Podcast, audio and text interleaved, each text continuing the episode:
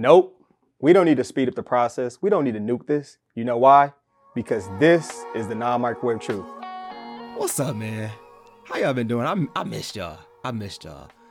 If you don't know, I am CL Whiteside, and this is brought to you by Time of Grace Ministry. One of the blessings, one of the beauties in, in doing this podcast is that there are a wide range of ages that that listen to this podcast. Because when you get to talking about God's word, the good book, the scripture, scripture is for any and every age. And I know there are people that are in high school that listen to the podcast, and I know there are people that could be grandparents or great great grandparents and, and listen to the podcast because the good word is for everybody, everybody who is breathing. And we always try to come with a biblical perspective. So that's one of the coolest things. Now, our first world problem question today is geared towards that. I want you to tell me your age without telling me your age. So in the comments, I want you to listen to this. I want you to drop this. If you saw somebody with a nice outfit, um, that means their attire is nice, their clothes are looking nice, what would you say to them? You know, this new generation might say something like, "Ooh, that's so drippy. It was lit. Look at them. They that outfit fire." Some people might be like, "That's a sharp outfit right there," or "You're looking mighty dapper. Look at you right now. You're looking handsome." What would you say? Tell me your age without telling me your age. What would you say if you saw someone with a nice uh, outfit on, you like they fit? What what would you say? Tell me what you would say. I want to hear from you Instagram or Twitter. My handle is championlife23. If you're on YouTube or TikTok, drop it in the comments right now. What would you say? And this will help me figure out your age. Also probably help me figure out where you're from because you know some of us Midwestern folks we got a different lingo versus my my my Cali people or my down south people. But I want to hear from you. What would you say to help me identify your age if you saw an outfit that you thought was nice? And this is our first world problem. It is dinner time.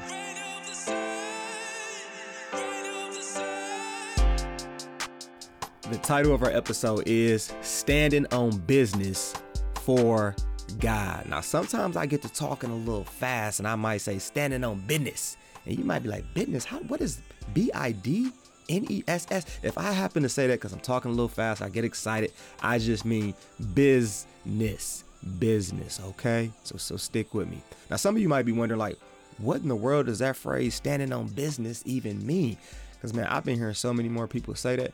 And, and what I've gathered is people just mean that they're gonna take care of what needs to be taken care of they are going to enjoy the grind. They're going to try to preserve something. They're going to try to fight for that particular thing. And standing on business, people say, like, I'm standing on business for my money because they want their money to be right. Some people might say, I'm standing on business for certain relationships, like my loved ones or my family members or my boo. Like, nobody is getting in between us. I'm standing on business for that. Like, oh, okay. And sometimes people just mean standing on business and they can mean it from an ego or a, a pride type of way where they're trying to preserve that or make sure that they look a certain way and have a certain status. So that's what it means for standing on business. But we're going to talk about standing on business for God today. Now, I just got to point out something to you. I was reading the scripture and this this passage jumped out to me and it made me just realize something that I cannot stand. This comes from Proverbs 1 verse 32 and 33. This is the easy to read version because I can't stand when like rules are made by fools, or I'm gonna just say even rules that are made by by idiots, and people follow it to the core like it's the word of God, or I should say, people stand on it like it's wise or that it's actually good. And, and Proverbs just reminds us this is Proverbs 1, verse 32 and 33. It says, Fools die because they refuse to follow wisdom. They are content to follow their foolish ways, and that will destroy them. But those who listen to me will live in safety and comfort. They will have nothing to fear. Because people be standing on business for some mess sometime. I'm telling you. I'm telling you. And I was just thinking about I was having a conversation with my my young homies, some of my players, and we were talking about making different choices. And, and one of them said something just so real, something that I've said before. I hope I don't say anymore because if I if I'm getting a little older, I should know better and do better, right?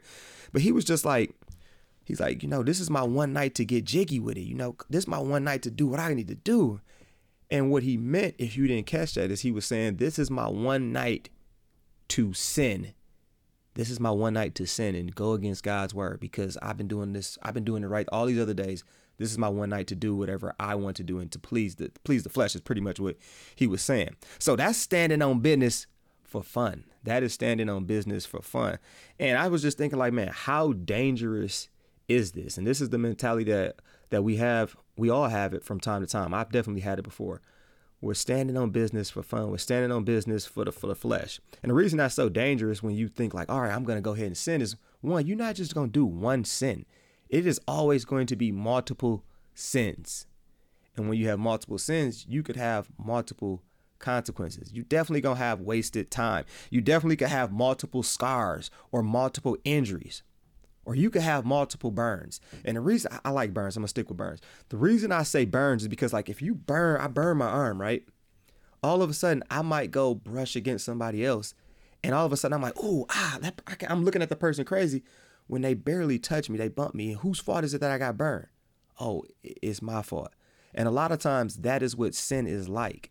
A lot of times we get burned. That's why sometimes we hear some somebody talking like, "Oh, they talking about me." That's because you got touched from a burn that has nothing to do with you, but you think it is because you can feel the effects. And that's a lot of times how sin plays a part in our in our life. Now I want to look at Ananias and Sapphira. This is in Acts chapter five. This is one of my go-tos when I hear people lying. Sometimes I'm like, "What? You from Cap Drive? Like you, you read Acts chapter five? And they like, "No, what does that even mean?"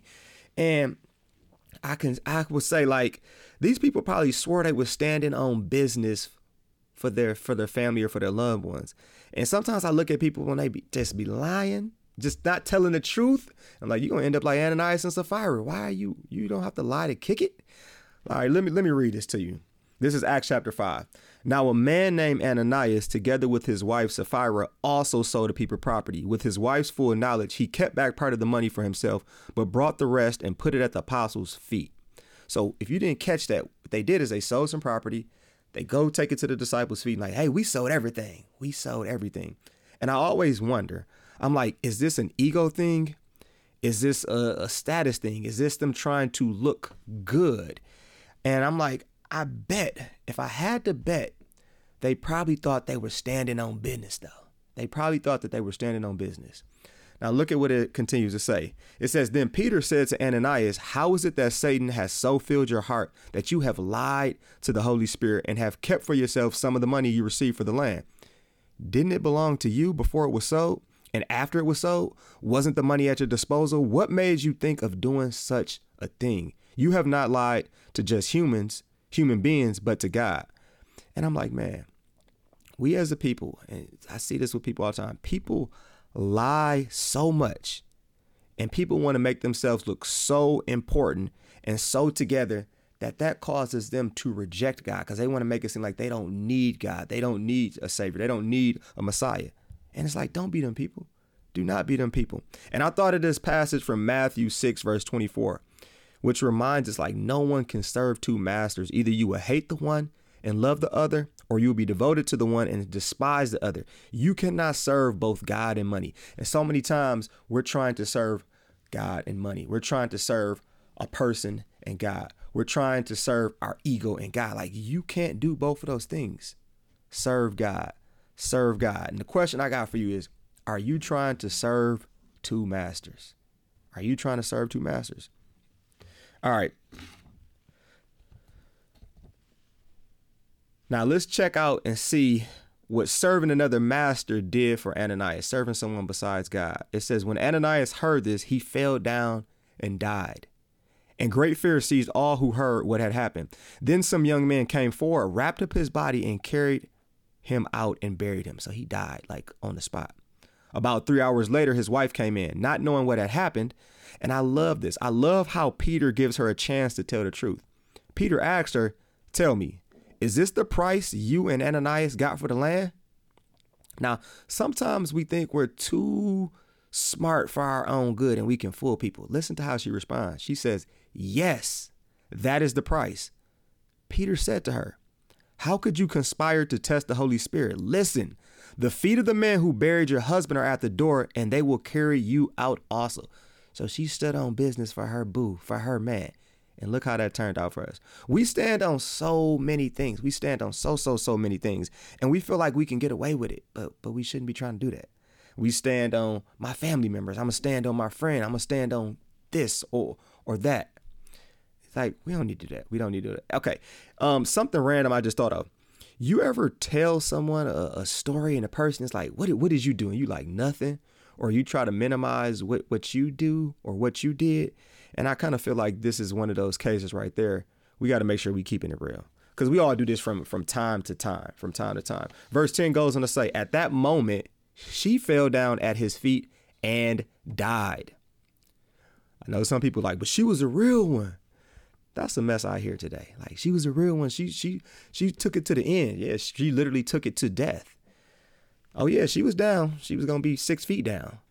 And at times in life, there are certain behaviors, there are certain mindsets, there are certain patterns that we need to put to death, or else something like Ananias and Sapphira can happen. It's gonna get put to death. You might as well put it to death instead of you getting put to death. It says, Then the young men came in, finding her dead, carried her out, and buried her beside her husband. Great fear seized the whole church and all who heard about these events. Like, this is an alert. This is a warning to all of us. What are you standing for that you shouldn't be standing for? Think about that. And on this episode of Standing on Business for God, standing on business for God, it's like, why? Why should we stand on business for God? Like, why should we do it for God? And the first thing is this, man. Do you realize all that God has done for you? Like when you just sit there and you think about the grace and the mercy that He has shown you, it is amazing. It is abundant. It is unmatchable. Like all the things that God has done for you. Like you don't do these things to get favor with God. You do these things because God has given you favor. So look at this first one. First one that that's obvious, but we got to just make sure we think about is Jesus died for us. Jesus died for us, and that's a reason to stand on business for God. Romans chapter 5, verse 8 tells us, But God demonstrates his own love for us while we were still sinners. Christ died for us. So apart from Christ, we are nothing. And you think about this, this is flat out just telling us how much did he love us? How much can you show a person you love him? You can you die for him? That that's extreme amount of, of love right there. Our God did that for us. Something else on why we can do this for God. God paid a debt for us. God paid a debt for us. Mark chapter 10, verse 45 tells us, For even the Son of Man did not come to be served, but to serve and to give his life as a ransom for many. So when you unpack that, it's like, all right, our God humbled himself to come in this world, be a poopy, cry little baby, have to go through the human experience, all because he wanted to get served. No, because he came to serve and he was a ransom. He paid a debt that we couldn't pay. Do you think about that? Like sometimes we think in our mind, like, I could have paid that debt. No, you couldn't have. I couldn't have. He paid a debt we couldn't pay, and he was our ransom. Hallelujah. Praise the Lord for that. Or think about this First Peter 2, verse 9. Why do this for God? It tells us, because you are a chosen people, a royal priesthood, a holy nation, God's special possession, that you may declare the praises of him who called you out of darkness into wonderful light. So all of us were in darkness until Jesus. All of us were in darkness. Thank God for the Holy Spirit. Ephesians 2, verse 10 tells us, For we are God's masterpiece. He has created anew in Christ Jesus. He has created us anew in Christ Jesus. So we can do the good things He planned for us long ago. We can do God, we can do good because God has already planned it for us. All right. Now, another reason on why we can stand on business for God is because at the end of the day, doing it God's way, standing for God, that allows you to have different victories. That allows different doors to be open to you, different victories and different doors open to you. Isaiah 1 verse 19 reminds us if you are willing and obedient, you will eat the good things of this land.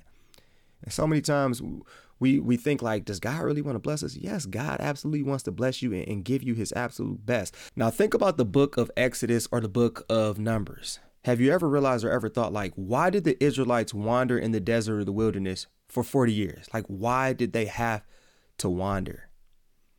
And when you look at the book of Exodus, the end, they talk about making the golden calf. They were standing on business, not for God. They were standing on business for fun. They were standing on business for what they thought was trending, what they saw other cultures doing, what they saw other people doing. And it's like, man, we are just like the Israelites in that regard. We stand on business for other trends, for what culture is doing, what we see others getting away with, what we think is fun. And it's like some of us might be wandering in our lives because we're not willing to stand on business for God. Now, think about this God had already given them the victory, God had already opened the door for them to get a land flowing of milk and honey. And if some of you like, I don't like milk, I don't like honey, well, that means that the land was great. That means that the land was awesome. And God had promised it to them. Like God had already given them the victory, God had already opened the door for them. Now, I want you to think about yourself. Why might you be wandering in your life? Are you standing on business for God? Now, the Israelites were like, I can't stand on business for God because you know what? It's too scary. It appears to be too scary. When you look in the book of Numbers, they were like, No, I'm afraid. These two people are too big. So they weren't willing to stand on business for God because they thought it was too scary looking. And I want you just to ask yourself is there a chance that there's something in your life that God has given to you? There's a door that's open, but you think that is too scary. So you aren't willing to stand on business for God when God has already given you the victory and it's already opened the door. Look at Psalm 25, verse 2 and 3. It says, I trust in you. Do not let me be put to shame, nor let my enemies triumph over me. No one who hopes in you will ever be put to shame, but shame will come on those. Did you hear that? Like no one who hopes in you will ever be put to shame. We don't want to be put to shame. So stand on business for God. So Paul in the New Testament, he's one of the, the great examples on standing on business for God. Think about this. He was on house arrest and even at times he was locked up. Like we we hear that and we think that and we say, oh, that's absolutely horrible. But think about how Paul was able to respond to that. Listen to Acts chapter 16, how Paul responded, praying and singing hymns to God, and the other prisoners were listening to them. This reminds me that those who even seem and appear to have everything, to seem to appear they seem to be rich, they could not be fulfilled. They could still be feeling lonely. They could still be feeling incomplete. They still could be feeling miserable. They still could be hopeless, even though it appears that they have everything. Paul, on the other hand, it seemed like he didn't have much from a worldly sense, but dude had everything and he still was able to be at peace find joy in, in house arrest and being locked up at times, like that's just crazy. That's a different type of peace. That's a different type of, of, of joy. And the third thing I think that we oftentimes forget, and sometimes we look at God and we kind of question Him, like, everything's got to be bad. No, it, it doesn't. We forget that God wants to bless us mentally, God wants to bless us physically, and God wants to bless us spiritually. Look at Matthew chapter 7, verse 9. Which of you, if your son asks for bread, will give him a stone? Or if he asks for a fish, will give him a snake? If you then, though you are evil, know how to give good gifts to your children, how much more will your Father in heaven give good gifts to those who ask him? Like God wants to give you good gifts. God wants to bless you. We forget that at times. We absolutely forget that. And then, of course, how can we not look at Jeremiah 29, verse 11? It says, For I know the plans I have for you, declares the Lord plans to prosper you and not to harm you, plans to give you hope and a future. He wants to give us hope and a future. This is our God who wants to bless us. And and never forget that because sometimes the enemy will say, like, God doesn't want to bless you. He wants to make you suffer all the time. And, and that's not the case. And to wrap this episode up, we have to understand that we actually have something that we can stand on which is Jesus Christ being the cornerstone, which is Jesus Christ giving us this firm foundation. And when we stand on God, when we stand on business for God, that allows us to have a purpose. Because otherwise, we would just be walking around this earth. We wouldn't know what is going on. We'd be like, why am I here? What am I doing? But but Jesus Christ, he, he's our cornerstone and he gives us purpose. And I'm gonna wrap this up by reading Isaiah 28, verse 16. Because we can stand on business for God. Make sure you both stand on business for God. Isaiah 28 says this. Therefore, the Lord God said, Look, I have laid a stone in Zion, a tested stone, a precious cornerstone, a sure foundation. The one who believes will be unshakable. And as Christians, we can stand on business for God and understand it's not going to shake. It's unshakable when we are doing it God's way. It's unshakable because we have Jesus Christ. It's unshakable because we have everlasting and sure hope through Jesus Christ death, and victory on the cross. And this is the non microwave truth. Thanks for joining me on this episode of Standing on Business for God. You got to make sure you share this with a friend. Share this with someone, leave a review, hit the five star. Let somebody know about this episode right here. And tune in next week. Peace, punch, Captain Crunch. Say no to drugs and yes to Jesus. I am out.